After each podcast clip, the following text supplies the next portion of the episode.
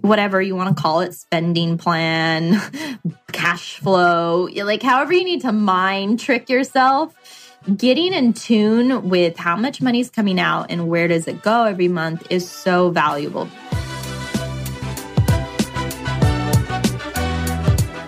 Welcome to the Big Kid Problems podcast, based on the comedic social channel all about not wanting to be an adult. I'm your host, the writer, creator, and pretty normal human being behind Big Kid Problems, Sarah Merrill. Now, I've spent the last almost decade making jokes about entering the adult world, and as I've gotten older, I've realized that no matter what your age is, we all have big kid problems. So each week, we will take a funny yet informative look at a specific big kid problem, break it down with our roundtable panel, then have on an expert to help us solve our problem of the week. From love and relationships, career, money, physical and mental health, bad decisions, and just general life responsibilities, nothing is off limits. So, thank you so much for joining me as we navigate adulthood together. Sit back, relax, and enjoy the show.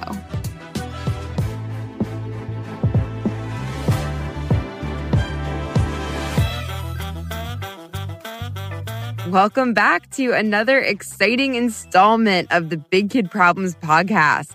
I'm your host, Sarah Merrill, and I am super pumped you're joining me this week because we're talking about one of the biggest big kid problems I've ever personally had. We're, of course, talking about being broke.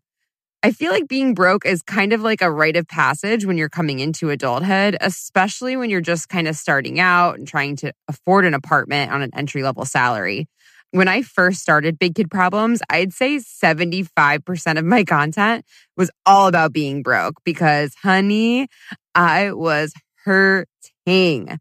When I tell people about how broke I was when I first moved to New York City, I really don't even think they understand the extent of what I'm talking about. To give you guys like a general idea, um, to start, I could not afford an apartment by myself when I first moved to New York. So I found a tiny three bedroom on Craigslist with complete randoms.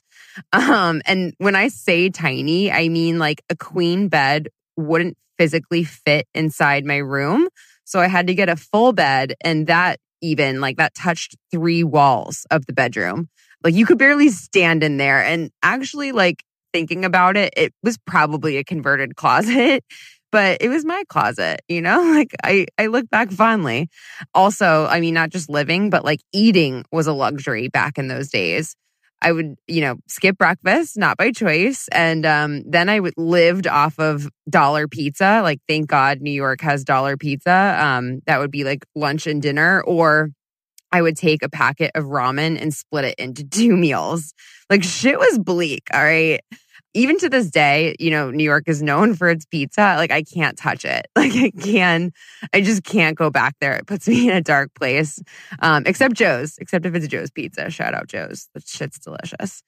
But if it sounds like I'm kind of looking back fondly on some of these broke days, it's because I kind of do. Like the fact that I survived and had to be so scrappy really set me up to be able to handle almost anything life has thrown at me ever since.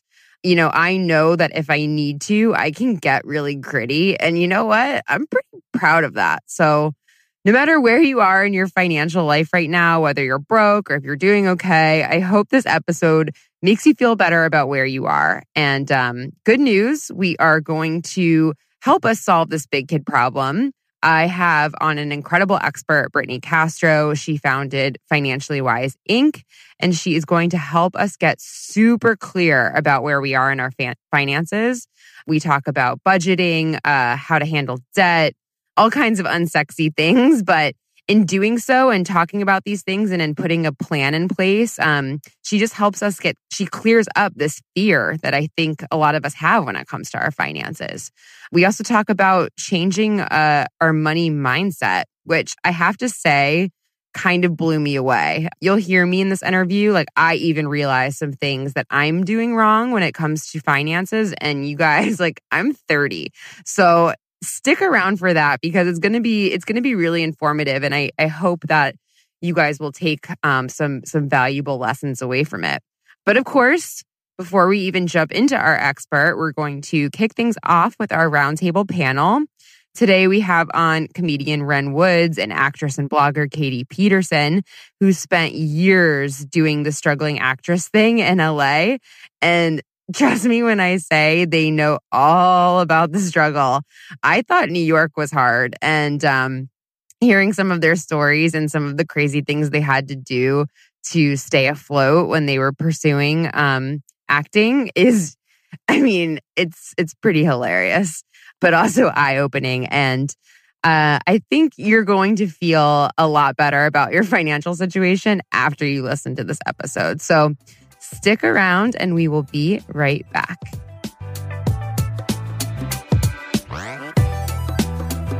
All right, welcome back to the Big Kid Problem podcast. I'm here with Ren Woods. She's a comedian and the host of the Ren Woods Show, which is hilarious. You guys need to watch it.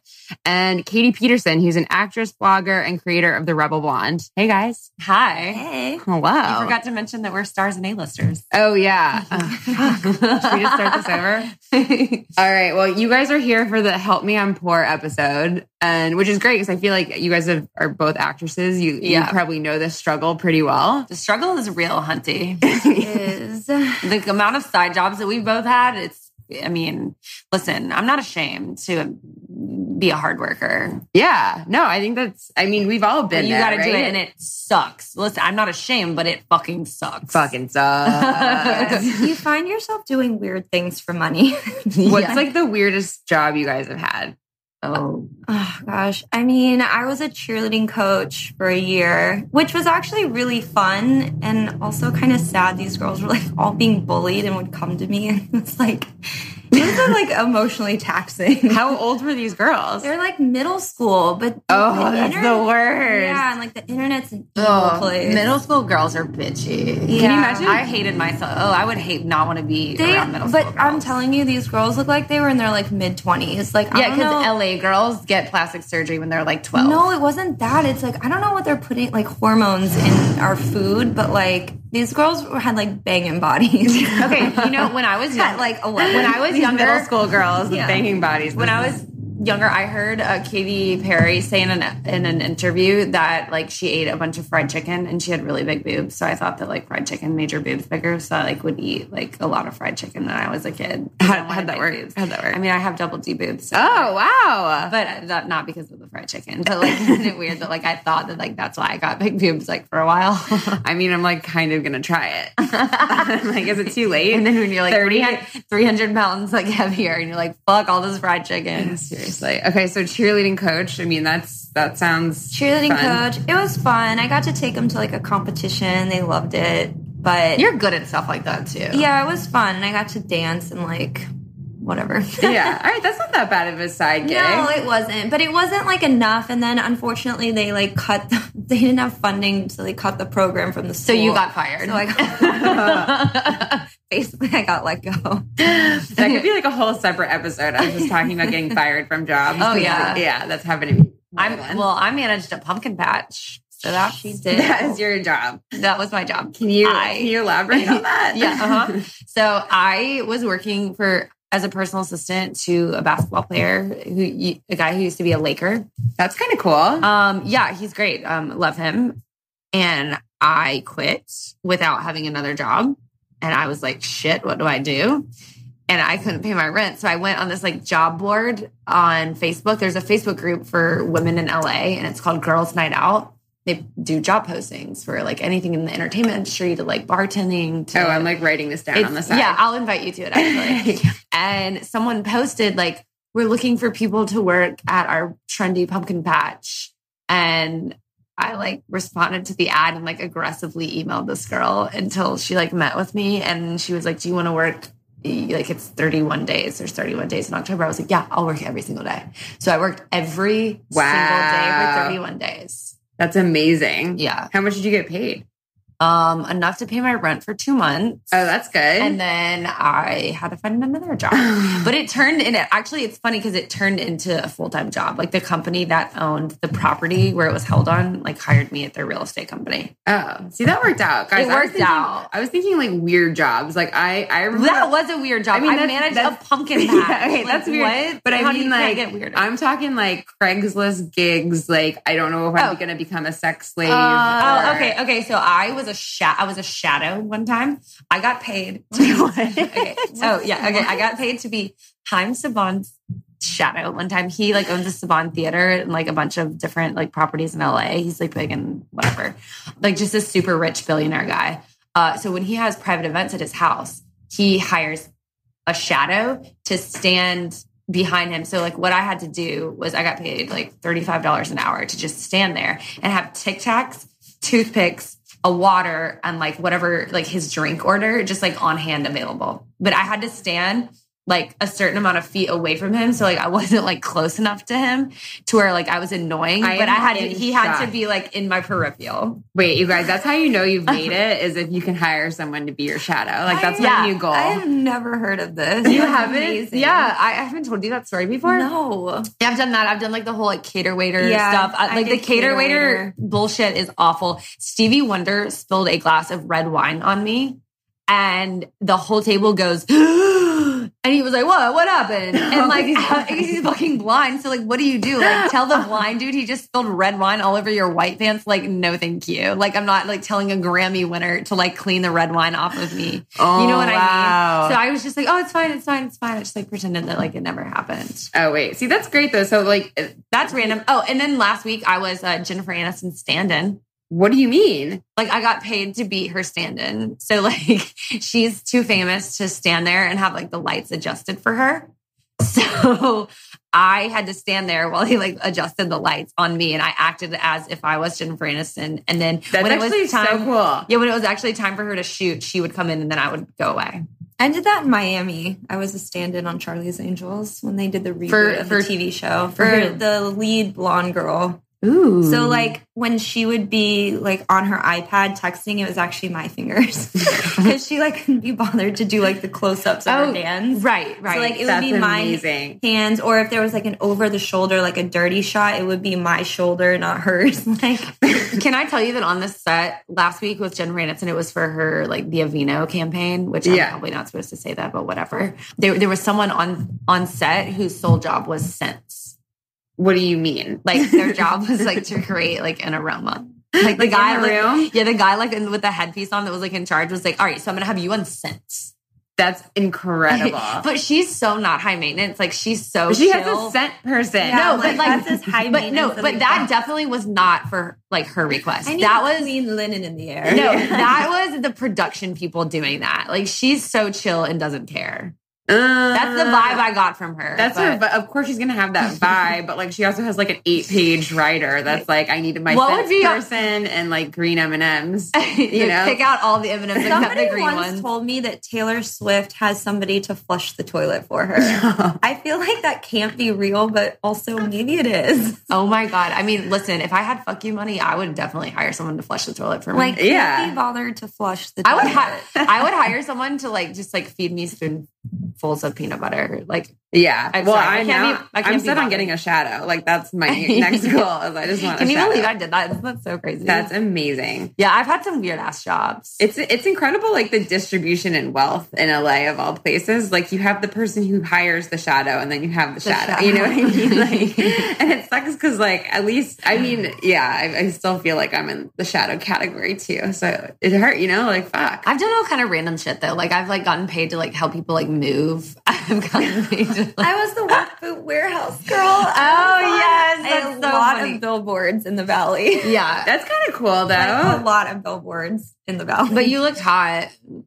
Man, they like they were like, okay, so we need you to like, can you like push your boobs together more? I'm like, I'm already wearing like two padded This padded is bras before the like, Me Too movement. oh yeah, I'm like, pre I'm me already too. wearing two padded bras. This is as big as they're gonna look. I'm sorry. Should They eat look more like fried chicken. Just eat that fried chicken. Uh, You're and then it I- looks like you were wearing a Halloween costume, honestly. I Which know. my fr- oh, so I oh, look like tool time. Like I was on a ladder with a work felt. I mean, it's it's funny because we've all done these odd jobs, but like, Yeah. how do you? Has there any been like a moment where you like know the struggle is real, like when you're really like hurting on cash? Yeah, like, when I have to eat air for the week, which is also like a dream. Like I kind of like need to eat air like to survive in this industry. But like, yeah. Um oh, I used to call it the can't afford to eat diet. Like that was my diet in my early twenties. Is like I can't afford lunch, so so like I'm just not gonna eat. Yeah. Have you seen the Vogue diet? Um, it's called like the egg and wine diet, and it's just like you eat like four hard boiled eggs, and then like you can eat like a three ounce steak at night, but you can have a whole bottle of wine throughout the day. that's amazing. yeah, Vogue published it in like the 70s. That would be a great. I don't like, know. It was a meme that I saw recently. I, I, don't know saw how it real it is. too. I want to believe it though. I want to believe, I mean, and I kind of want to. I feel like we should do a social experiment where we try it for I a think we should. I know, just a week though. Just, Just week. one week. Just one week. That's seven bottles of wine. That's aggressive. Sounds like a challenge. I'm kind of into it. I'm into it. I do that over I running mean- a marathon. Yeah, like I oh, so I paint. So I'm starting to sell my paintings because I think I'm Pablo Picasso. I don't know. That's kinda cool. No, I just legit like I enjoy painting because it's like my creative outlet. That's how I like de-stress, get rid of anxiety. Is there's pressure for me to be good at stand-up. There's pressure for me to be funny, pressure for me to be a good actor, good writer, but there's no pressure for me to be a good painter. So I just like let it go free and I'm Oh, that's still- nice. still being creative but anyways i like might not be able to pay my rent next month so i'm gonna have to sell them or are you gonna sell them like on a street? Actually, you know, what? we're gonna put that in the show notes. We're gonna put a link in. You can buy a Red a Ren Woods original. original painting so that she can pay her rent next month we have a friend actually Yeah. Who probably we're not gonna yeah we're not gonna say his name um it's tyler um, He does. he paints circles and they're cool and They're Enso. they're Ensos, and he sells them for an assload of money. yeah. Like, I mean, thousands and thousands of dollars. I think it's probably like inappropriate to say like how much he sells them for, but like it's crazy. He was a publicist and just decided he was going to start painting one day, selling his paintings, and you just like name a price, and that's what it's for sale for. So anyway, I'm gonna go. I'm gonna start painting triangles. that I'm I'm into it. Start selling. I mean, that's great. I love it. it's wow. really cool. He's and his paintings are really really dope. Actually. They're circles. I'm gonna need Yeah, to look into But this. you need it. We'll send you a link if you want to have one. You you need some more artwork in this house. Actually, I know. We Tyler, I need commission. If you're listening, I get ten percent on this commission. I'm selling your artwork on this podcast. Perfect. No, I feel like uh, I, I always with food, I'm the same way. I'm like, that's like the first thing I cut when I'm really like hurting. I'm like, all right, I'm gonna cut back on food, and then I'm also gonna like stop socializing. Like, do you guys ever do that where you're like, oh, I can't go to your birthday dinner, like I'm broke? Yes. I have a Oh hard, I have a well, I time don't know. I have a hard time saying no to I have a hard time with that. Really? It's really hard because I'm like, oh, twist my arm with a good time. Okay. Although I will say, when I first moved to LA, I was bartending. I was working at a nightclub, and I would work Thursday night, Saturday night, and Sunday night. And so it kind of helped because I was only working week uh, weekend nights, so like I couldn't really go out and socialize anyways because I had to be at the bar at like nine thirty, and then I wouldn't get off till four a.m. So Jeez. that kind of helped to save because I really could only do things during the week. And Was that really good money? I it feel like, was incredible money. like, give me I an could make- example. Should I be a bottle service girl? I'm like considering. I'm like 30 now. They're gonna be like, get out of here. well, I was bartending and the bottle girls were making double what I was making, but like I needed my barrier. Like I, d- I didn't want people to be able to like get at me. So like having the bar in front of me between the customer was like necessary for me. yeah. But I mean, it was good. Anywhere from like, I mean, you could make a thousand dollars in a night easily. The bottle and the bottle girls were making double. Wow. All right. I'm getting a lot of ideas. I basically I'm You- having this podcast on just to get job ideas. Yeah. Um, Pumpkin patch. You know- I would make my rent in a weekend and then like I saved up. But eventually it just got like, especially the Sunday nights, if I had auditions on Monday, it was just a that's wash. see that's the issue with having these like random jobs is that you, when you're up all night long Yeah. then you, the next morning you're so tired to yeah. do anything And Yeah. Thursday and Sunday, I always work. So Friday and Mondays were like, I could only really like seriously audition Tuesday, Wednesday, Thursday because I was just a zombie. you know where i waste the most money Where? is one have you been to one Oh. yet Oh my God. Erewhon. Okay, so for anybody who's listening, because I just discovered what Erewhon is from moving to LA. Like, you know how you Oh, say I um refuse. um Whole Foods is like whole paycheck? No. Er- well, that's like a saying. Like Whole Foods yeah. is really expensive, but Erewhon is like that on steroids. Like Erewhon is like your whole paycheck plus your 401k plus like any Oh. retirement savings for like a salad. I feel It's- like Erewhon is like a really expensive place for people that like make their own toothpaste. Like That's that is- actually very accurate because they Because probably have their own brand of toothpaste. Yeah, it's very granola. Like, That's what I mean. It's like these are the people you don't think to be spending all this. no, money. it's like someone went to Bali. They like found themselves. They came back to LA. Now they're all holistic, and so they need to only eat at Erewhon. yeah. What? I, yeah, no, I refuse. I went in there and got an acai bowl once, and it was twenty two dollars, and I was like, oh, Oh. my, And No. the- the- see, I'm such an easy sell though because they have I'm not. you know the person there is like they don't even have to honestly tell me. It could just be on the shelf, and I'm like, oh, a twelve dollar blue almond milk. Okay, I'll try it. I have not been back since. Someone- it upset me. It's bad. They It have, is like, some- I some- shop at Trader Joe's. Like I, I love spending like so little money and getting so much food. I And love you a good TJ. I I- love a TJ's TJ great. moment. Yeah.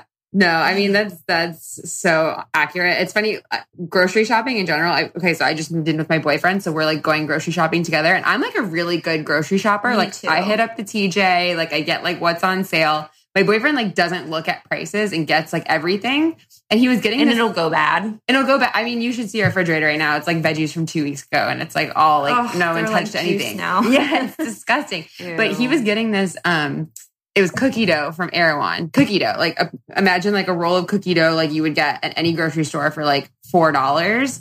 And he left the price tag on by accident. It was in our refrigerator, and I looked at it. It was sixteen ninety nine for Oh cookie dough. gosh, That's ridiculous. I know. Why do men? What is it with men? Just not. It's weird though. Like my mom, for instance, like just totally jumping all over the page. Like my mom will go and buy like a really expensive Gucci dress, but then we'll be at CVS and she's like, "I'll put like the more expensive face wash that's like twelve ninety nine, and she's like, "No, no, no, you need the one that's seven ninety nine. I'm like, that makes no sense. But like with men, I feel like women can justify. Wait, you buy your face wash at CVS? yes, I use Pond's Oh my face wash. gosh. It's seven ninety nine. I can't. I know. To this. I- I, can't listen to this. I'm It's like having $7.99. I spend almost all my money on skincare. That's a, a big chunk of mine goes to that too. Like the majority of my money goes to skincare. yeah, like you have to get facials. I mean, you have to keep yourself up in LA. You got a gym membership, facials. You have to get your eyebrows henna tattooed. you have to get um. you I see know, everyone your with teeth- I Yeah, eyelashes, them. teeth bleached. I let them. It's expensive being a girl, man. Guys have it so easy. I know. I'll cheers to that, guys. Yes. Cheers. Cheers. Thanks for having us. Yeah, thank you so much for having us. This was so fun. I swear, the older I've gotten, the worse I feel after a night out drinking. And I just can't afford to feel miserable for a full day or two when I have real life responsibilities and things I need to do the next day. Welcome to getting older, folks. The struggle is real. But that is why I am obsessed with morning recovery. And if you follow me on social, you've definitely seen me post about this before. Morning recovery is essentially a drink you drink before you go to bed after a night of alcohol to help your body detox, rehydrate, and bounce back so you can have fun at night and do more the next day. The secret here is a key ingredient called DHM, which is a plant derived superhero ingredient that helps speed up the breakdown of alcohol induced toxins so you can wake up feeling fresh as a daisy. It is honestly a miracle product, and I wouldn't push it this hard if I didn't know firsthand that it actually worked. I started drinking it when I would have like a really big weekend ahead of me, like a birthday or a bachelorette. But now I pretty much just drink them anytime I'm going to have a couple cocktails because it's just a no brainer for me and I feel so much better the next day. Now, there is no reason not to try Morning Recovery because they have a special deal for our listeners. You're just going to go to morelabs.com slash bigkid for 20% off your entire order. Oh, and if you don't love it, you get your money back. So, if you've ever felt like crap the day after drinking, you need morning recovery. Get 20% off a six pack, 12 pack, or 24 pack at morelabs.com slash big kid. I'd shoot for the 24 pack just from personal experience. Again, go to morelabs.com slash big kid. Welcome back to the Big Kid Problem podcast. I am now joined with our expert of the week. We have Brittany Castro here. She is the founder and CEO of Financially Wise Inc. So you are the girl for this episode, I have a feeling, because I don't know, uh, you probably deal with all kinds of people, but for me, when it comes to finances, like it just stresses me out, you know, like I, I, and I feel like my whole strategy is like the swipe and pray. Like I just kind of like swipe and close my eyes and hope I don't get turned away at the register. You know, like I'm just, you know, terrified Yeah. and and I feel like a lot of people can relate to that, especially um people in the early 20s. I mean, now that I, I just turned 30 this year and I feel like I'm getting a little bit more responsible, but back in the day it was like terrifying. So before I kind of get into it cuz I want to like just fucking get into your brain and take all those tips and tricks that you were kind of mentioning you talk about on a daily basis. But before I want to before we even get there, I kind of want to talk about like some mistakes because Yeah. I think that they're before you can even financially plan, you could be really kind of shooting yourself in the foot at the get go um, coming out of college. I mean, I've done it, I've seen some friends do it. Do you think that there are any like things that are, you would say, are red flags in your early 20s or like things that you see that you're like, you just want to shake people and be like, don't do that? yeah. So it's such a different game now. So I get it. Everyone listening, I totally get it. It's not like our parents or it's not our grandparents. And I understand the unique challenges of coming out of school and having student loan debt and not being able to sustain the lifestyle you want um, and pay down the debt. But the reality is, even starting with some simple practices is going to help you so much. And it's almost like how I see it is you're developing lifelong habits and systems. So, for example, one thing that you can do that a lot of people don't do is budget. And I know it's not a sexy thing, but whatever you want to call it spending plan, cash flow, like however you need to mind trick yourself getting in tune with how much money's coming out and where does it go every month is so valuable because that's you have to budget the rest of your life. It's not like you get a budget and you're set for life. No, even when you're retired, you have to review the budget and say, how much are we making this year? How much are we spending? So it's never going to stop being something that you need, but I think a lot of people avoid it like the plague because they feel as though the budget's going to tell them that they can't spend money on a latte or they can't go to their yoga class or buy those, you know, cute Lululemon pants. Like whatever it is, we have these irrational fears. And there's no such thing because really the budget is a tool. It's teaching you okay, if you want all those things, how much money do you need to be making every month in order to support that and still save a little bit for your goals or make your debt payments? Or let's say, for example, you want to be able to move out. You know, you can look at your budget and say, okay, what are my expenses now? What are my income? What's my income now? What's the gap? If I want to go from paying zero rent to $2,000 every month rent, how are you going to make that work? What shifts are you going to make? Do you make more money? Do you cut back on other things? So it's really just a way to embrace money instead of like pushing it away. Embrace it. It's a, just like another part of life, a relationship, if you will. And the relationship's not going to ever be perfect, but you constantly work toward putting in energy and time to improve it, just like we do with dating, like, Right. you know, dating or wellness and health. When you, um, because I know you work with a lot of people on their budgets, do you ever see like a specific area where people tend to overspend and they don't realize it? Food. I mean, Yes. food is the number one cost in everybody's budget. It really is. Um, I'm a big believer in spending your money in alignment with the things that you say are important to you. And for me, I was never into cut back on food. No, Mhm. I actually make sure that, and I've always made sure that I'm able to spend money on quality food and uh, you know not use this excuse oh it's too expensive to eat healthy. Well no it's not. If you do it right you can do it affordably. And for me hopefully by eating healthy i'm preventing costs down the road of medical costs you know that i can't even fathom right now. So there's always sacrifices i'm not saying that but you need to be clear about what's important to you and make sure your spending is matching up to that. So food's number one. Yeah, and i think we could get carried away. I mean totally. I noticed like when I started when I first started making money, because I was really broke in my early 20s, but when I first started making money, that was like the first thing that I started blowing it on was like nice salads. you're like, I you're know, like 14 too. 15 dollar salad. I'm like, who am am I Oprah? Like who, what? Um, okay, before we get into because I, I do want to get into budgeting because obviously, like you mentioned, that is like step one, like how we get there. But before we even jump into that, I think there are some like big mistakes you can make. Like I'm gonna give you one of my one of the first like hard lessons I had um in my financial thing, and you can tell me like wh- what you think about this. But I remember I don't know why when I first got a credit card, I was like, let me just pay the minimum on this Yeah. credit card, and it like only took me like six months to be in a freaking hole. I was like, oh no, what have I done? Like to speaking to anybody in credit card debt or anybody who's like making mistakes like that, like what would you do you would you say you like always pay off 100% in full or what Definitely. So the goal with credit cards, yeah, that's such a the trap that I think a lot of people get into after college, especially because that's the time where credit card companies are really like marketing you because they know that you're not aware of strategies to do it right. So if you have credit card debt, first and foremost, just get clear on what it is, how much it is, the balance, the interest rate, the minimum payment. And yeah, the idea is charge and pay it off in full every month because credit is also very important in America. Like we need the credit card to get credit for a home or a car later on. So the credit score is a number that can be anywhere from 300 to 850.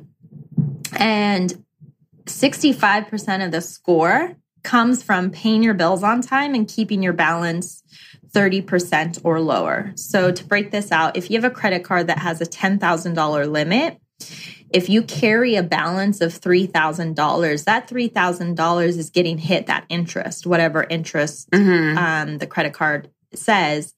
But now your credit utilization is at that 30%. So if you want to improve your score, pay your bills on time, pay it all always on time, which is easy. You just do auto pay and pay down the balance because then- naturally, then your balance ratio goes down and your credit score can improve. So I think a lot of people worry about the wrong things. So I always think like focus on the bigger wins, like the things that impact more than these little caveats. Mhm. So with credit cards, yeah, get it, use it wisely.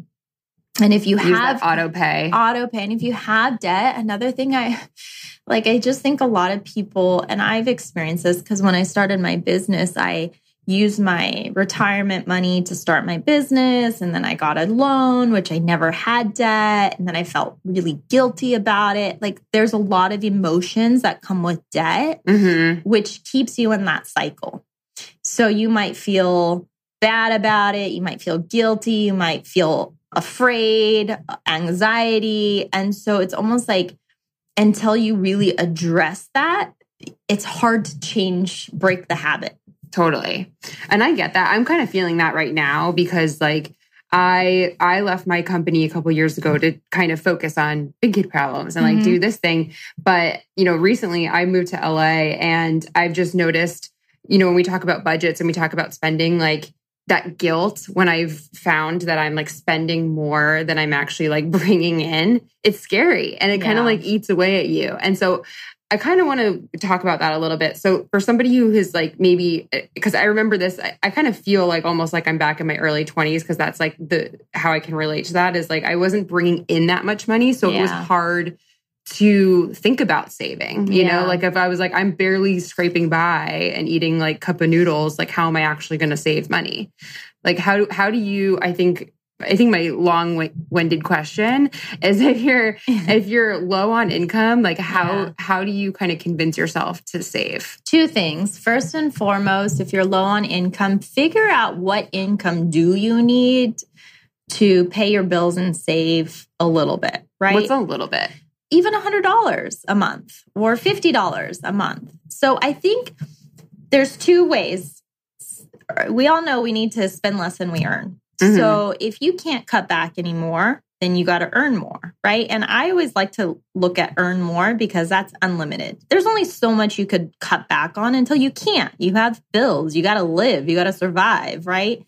So instead of just keeping in that scarcity, like I cut back everything and I'm being frugal, focus on maybe earning $500 more per month. I love if, that. If you could do that, then everything operates a lot easier. So put your energy toward that side of the equation, which I think a lot of people don't do because we have these limiting beliefs or we Mhm. think we're not good enough or we can't get more value or it's going to be harder.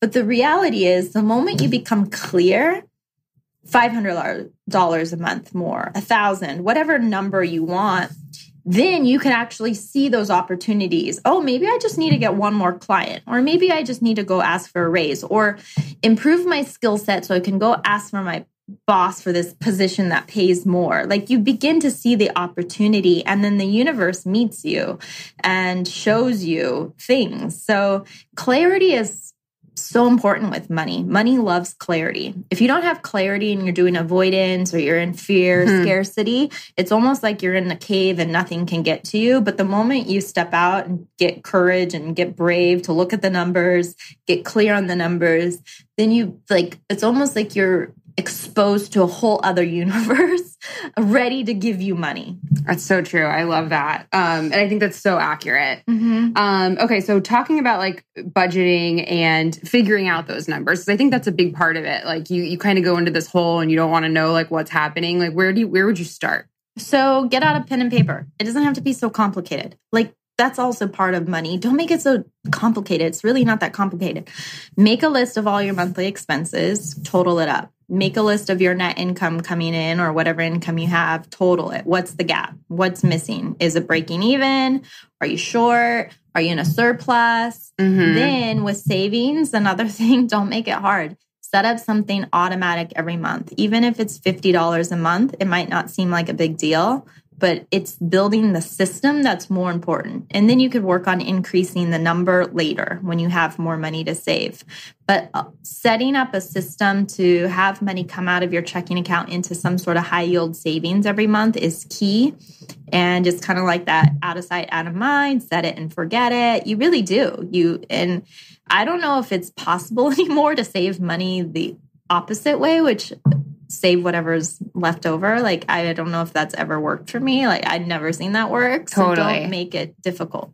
That is that is very true. And actually that's like kind of what's saving me now. Um and I like in my early 20s even when I was like making no money like you said I just kind of set up like an automatic savings thing and like you were saying just have it so it goes out you don't even see the money coming in like you don't even Mhm. physically have it that's what I do and do you have a special place like do you have a recommendation of where that money should go like I have um I send I think I put like a hundred or three hundred dollars a month into a Vanguard. I don't even see it. It comes straight out of my account into a Vanguard. Like, do you have and can you explain what a Vanguard is or like Yeah. maybe some options there are? Because I just literally I think I listened to a podcast once and they told me to put money in a Vanguard and that's just what I did. like, Not bad. Maybe there's some other so options. Vanguard is an investment firm, so you're probably investing that, which is different than savings, which is yes. Yes. Which is Let's good. make that distinction. Yeah. So savings is still different because you want to leverage high yield savings and you could go to bankrate.com to see high yield savings accounts. I mean, American Express has one, Capital One has one, Ally has one. These are just savings vehicles, but they're earning more interest than just your normal bank savings account. So the idea is you need a cushion, a cash cushion, Mhm. usually three or six months of expenses. So if you're out of work or uh, something comes up, you have cash to fall back on. So that's when I say savings, is kind of what you're working on building a cushion, or our clients usually have a travel savings because every year they spend money on travel, or you're saving for a car or a wedding or a home. Like these are all short term goals that we define as anywhere from one to five years that you really don't want to be investing only because when you're investing, you take on more risk and it fluctuates more. So it's just not a good strategy if you're needing money in the short term to invest it. So that's the key, you know, like get clear about what's happening, then map out your goals. You got to prioritize them a little bit because it's not always possible to do everything at once, especially if you're just starting. But if you don't have a cushion, I think you got to start there. Mhm. And really, in your 20s, having more cash is so valuable because it gives you that freedom or flexibility to change jobs or be out of work for a little bit or maybe start your own thing, you know. And I had cash in my 20s, which is, I think, why I was able to take these risks that I did, Mhm. um, which was now looking back, I wish someone would have told me even have more cash. Do you know what I mean? Like, Yeah. Save more cash because now, now that I'm in my 30s, it's like, all right, now I'm more settled. I'm established in my career now. So now I can more aggressively invest money. Right. Um, but having cash is always going to be giving you that freedom or flexibility to make pivots and changes when needed. 1000%. So when we talk about that saving, like, do you have, do you base it off of like how much rent money you're bringing in there? Like, is there a standard? Like, you should be, if you're making like $50,000, you should be putting away this much a month. Or if you make, no, You- unfortunately, there's no standard, but typically in financial planning, we save 20% of net income, which is after tax dollars. So if you're making, let's say, 3000 net income per month, you want to save $600 toward your financial goals. So that could include debt, extra debt payments, saving for cushion, saving for retirement. And that's what planning is. It's like figuring out, okay, out of that allocation, it's not like a straight 30, 30, 30. You know, it's Yeah. not like that. It's a little bit different. Um, it's more of the art of financial planning, I guess.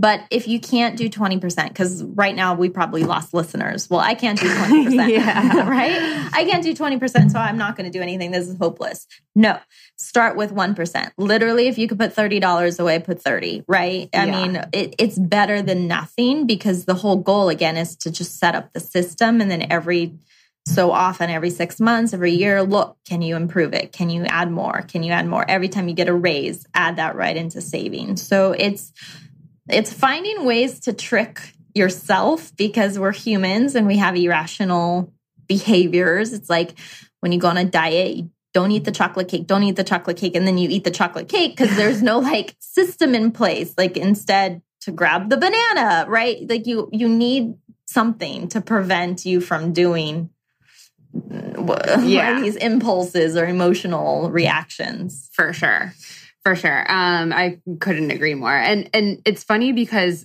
i do see the difference. I think it's all about starting early too you know like yeah. it just compounds over time. Like i always talk about it's funny like my girlfriends always tell me like oh you're so like they're always like wow like sarah's a super saver because like i am. Like i'm just that. like a big time saver. But i always made less than all my friends in my 20s like i was had the lowest income but i always saved. I just saved. Like I think, you know, a couple hundred a month, whatever I could. And my girlfriends were buying like Chanel bags and like really nice, expensive things. And now that it's like we're only talking like five years, five, six years later, like I'm actually more in a better position than a lot of my friends. I've that's like yes it- sarah Yeah, I know, but super saver super saver. that is my thing. I'm probably even gonna do like a whole other episode about like just like saving um and like areas to save.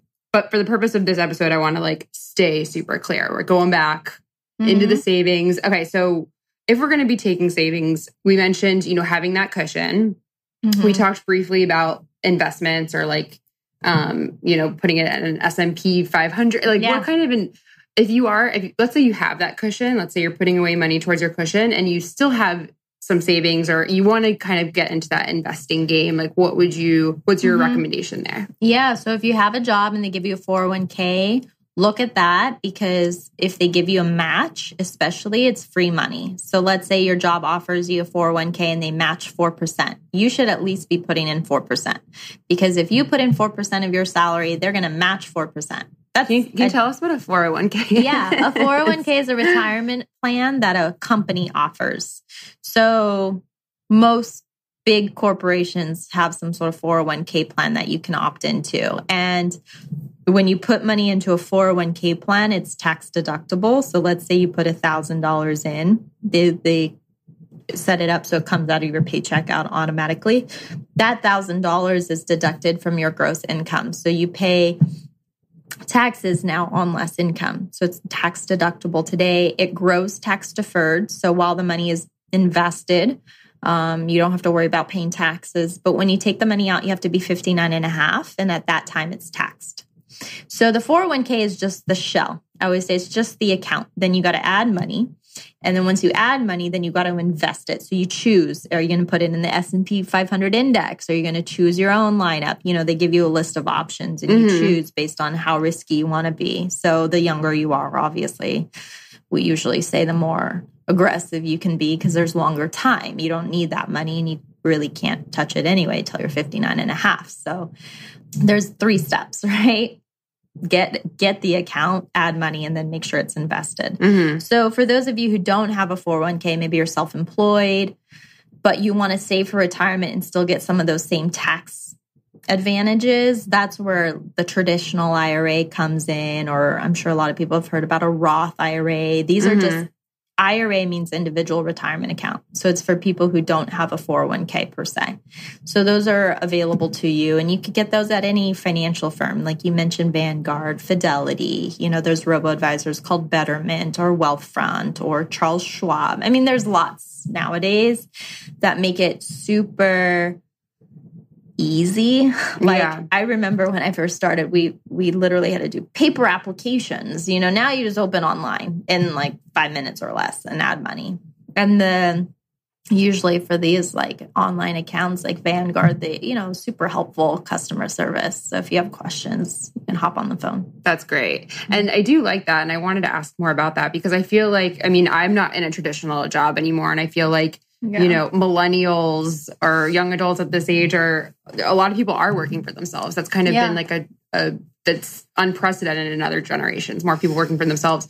So it, if you don't have that company who, you know, you have a 401k with, how much would you suggest putting in? Is there a percentage or is it again, kind of, you just kind of like yeah, put in what uh, you feel comfortable? put in what you can definitely. I mean and that's where we come in. I think the power of hiring a financial planner is literally our job is to look at all right sarah where are you at? What's the goal? Let's run some projections. In order to reach this goal here's how much you need to save toward retirement. Now we look at your budget and say okay but what can we realistically save and how much of that goes toward retirement. So that's the art. And I think a lot of people have a misconception that, oh, financial planners are only for when you're rich. No, literally, if you want to be rich, you hire a financial planner. Uh, you hire people who know what they're doing to help you get there.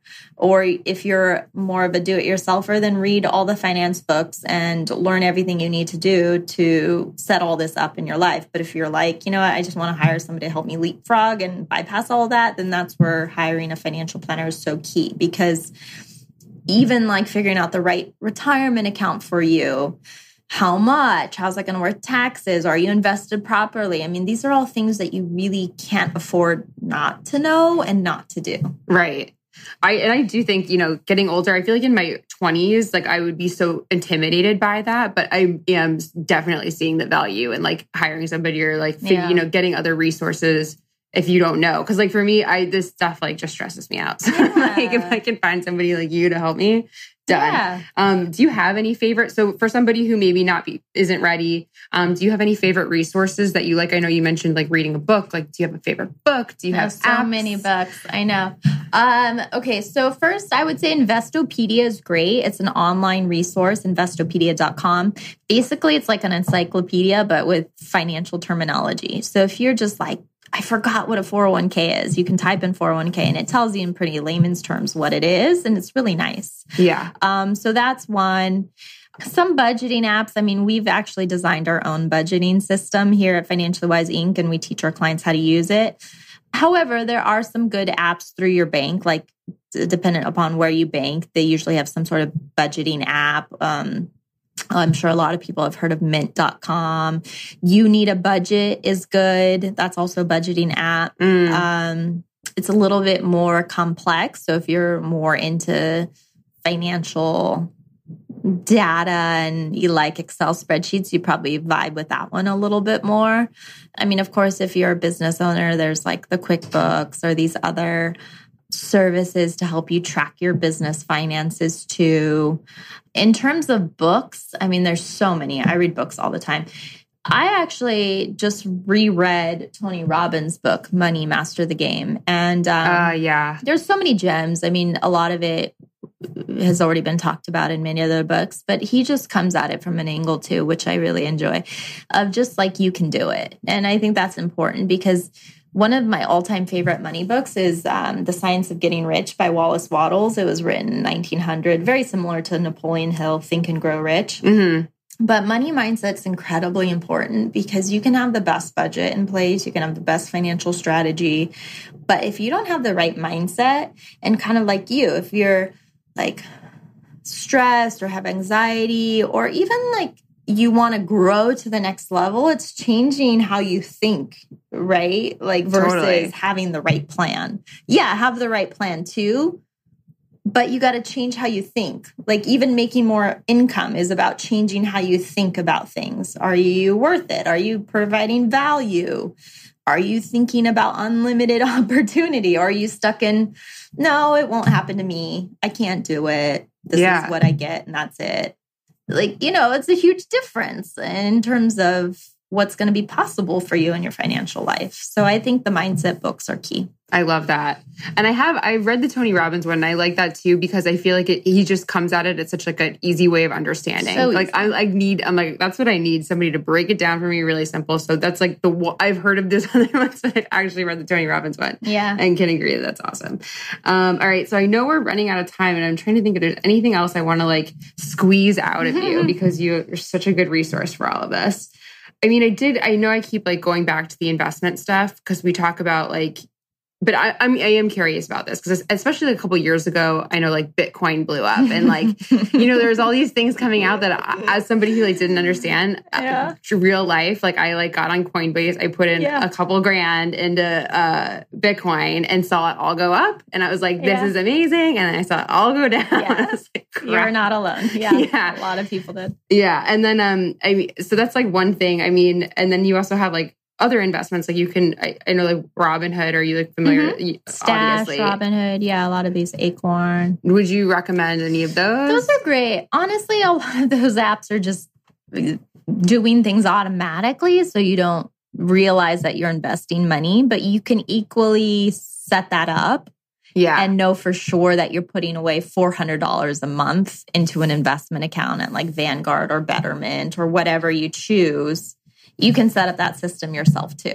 But I think the idea with a lot of these investing apps is they're taking small amounts or they're taking amounts at different times. So you don't know. right. And for some reason, people are like, yeah, cool. And I'm like, yeah, but you can also just determine you want to put away $500 a month and just set that system up yourself. right? Totally. But I think it's that idea of automation is so important. So whether you do it through one of these apps or you just set it up yourself in a system, automation's yeah, uh, really, I think, the only way to save money these days. automation for sure. And then I know we talked about it briefly right before we started recording this, but uh, when we talk about like the market, because Mm-hmm. I think there's a big fear too. You know, we've kind of been in like this boom cycle for a while, and I think people are. I even get nervous too. Like when I think about putting more money into investments, I'm like, oh well, the market's going to correct itself soon. You know, what do you what do you think about that? Do you think you kind of have to ignore it and just go for it and put money into it, or like do you do you want to be thinking about when you invest? It really depends on your age and what the goal is. I mean, if you're 25 or 30 investing for retirement, are you really going to freak out if the market goes down in the next two years? I better hope not. I better hope you Yeah. understand this is long term investing that you're doing. And part of it, the game is to take on that risk to get more return.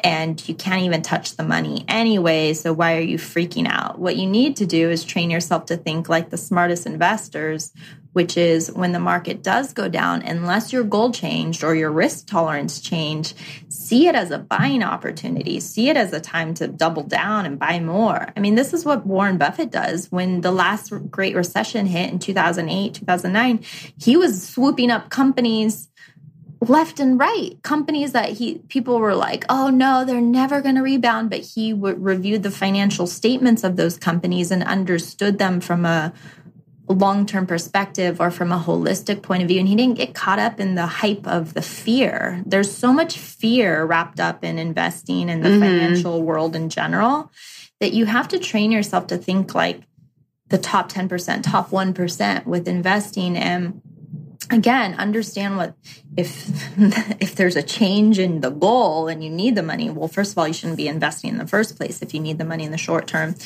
But unless those things are true really you don't freak out. You practice broad asset allocation. You think about maybe buying more because things are on sale. Right. I like It- that mentality of, yeah, things are on sale. Like, it's easier to think about it with real estate, but it's harder to think about it with the stock market just because the stock market is, you can't see tangible things. Like real estate, you look at real estate in LA and logically you can say, oh, wow, this property in West Hollywood is really down right now. This is maybe a great time to buy when this home used to be two million. Now it's Right. one and a half. This is good. But with the stock market, when it happens, it's for some reason people don't think like that because I think it's just you don't see it. You don't Mhm. like feel it's an asset you own. It's paper money. It's really not it- it's not in front of you. So it's a little bit different, which is why you need to really manage your behaviors and your irrational fears. And really, quite frankly, the news is there to promote emotion in you. So Mhm. if you're not already aware of that, become aware. Yeah. Their job is to say, the sky is falling, the world is ending, right. to promote fear so you can come back and tune in tomorrow. Right. But if you're wise and you really calm yourself, you'll see, oh, well, no, I'm I'm 29. I'm not retiring till I'm at least 60. So why would I panic right now? yeah. Like, uh, yeah, it's supposed to go down and go up. That's what it does. But on average, I mean, invested properly, the average return is going to be way better than what you could get in a savings account or under your mattress. Exactly. Perfect. Well, thank you so much. I feel like we got a lot of information. And I know that this is one of those topics that like we could sit here for hours and there's so much to learn. So if somebody wants to learn more about finances, where can they where can they find you? Where can they milk you for resources? Yeah, come over to financiallywiseinc.com. You can see all our services, all our goodies. We have a new membership model that we're really happy about. This was something I've been wanting to do for the last six years since I started this company, and now's the time. And this is just a membership to provide you training in money areas, more resources like the budget template that I talked about, like all the stuff that you need in order to thrive in your financial life will be in this membership. So it's valuable. And I always say, look, you pay for things because it also is showing like the universe that you're serious. And you know, you got to pay for advice to get you to where you got want to go. You got to pay to take care of your body. Like Mhm. finances are im- really important. You need money for the rest of your life. So pay, invest in yourself in the knowledge, whether it's our stuff or someone else's, or invest time and money into reading books or taking courses, whatever it is, it's so worth it. And I think that's part of the same mentality. Like understand it's an investment in yourself. So Totally. And if you can spend $14 on a salad, you better be willing to spend Yeah. at least a hundred bucks for some financial advice. Yeah, For crying out exactly. Yeah. All right, Brittany, thank you so much. I'm going to include your stuff in our show notes to find out more about you. Thanks, guys. All right, guys, thank you so much for tuning into this week's episode. I hope you took away some real resources and practices that you can actually implement in your financial life to make money a little less of a scary big kid problem. I don't know about you guys, but that whole thing about changing your mindset to thinking about how to bring in more income instead of just thinking about ways to cut back spending like left me shook. I feel like for the last decade, I've prided myself on being able to cut back really hard and be super frugal, but that's apparently operating from a place of scarcity. After this conversation with Brittany, I think I'm going to look at things a little differently and try to focus on attracting more money instead of just worrying about cutting back on things, you know? So, who's with me on that? As always, I want to thank our guests, Ren Woods, Katie Peterson, and our expert, Brittany Castro. If you want to hear more from these ladies, I'm linking everything in our show notes. You can watch Ren Woods' show on Focus TV, check out Katie's blog, or get financial advice directly from Brittany. So click on the show notes for all of that good stuff. You can also connect with me at Big Kid Problems on Instagram or on my personal Instagram, Sarah A. Merrill. I truthfully love hearing from you guys and have really appreciated the positive feedback um, some of you have given me about the show so far. So thank you so much. And um, hopefully, I'll see you next Tuesday. God, I love saying that so much. Yes, we'll have a new episode next week. So I will see you then. Bye.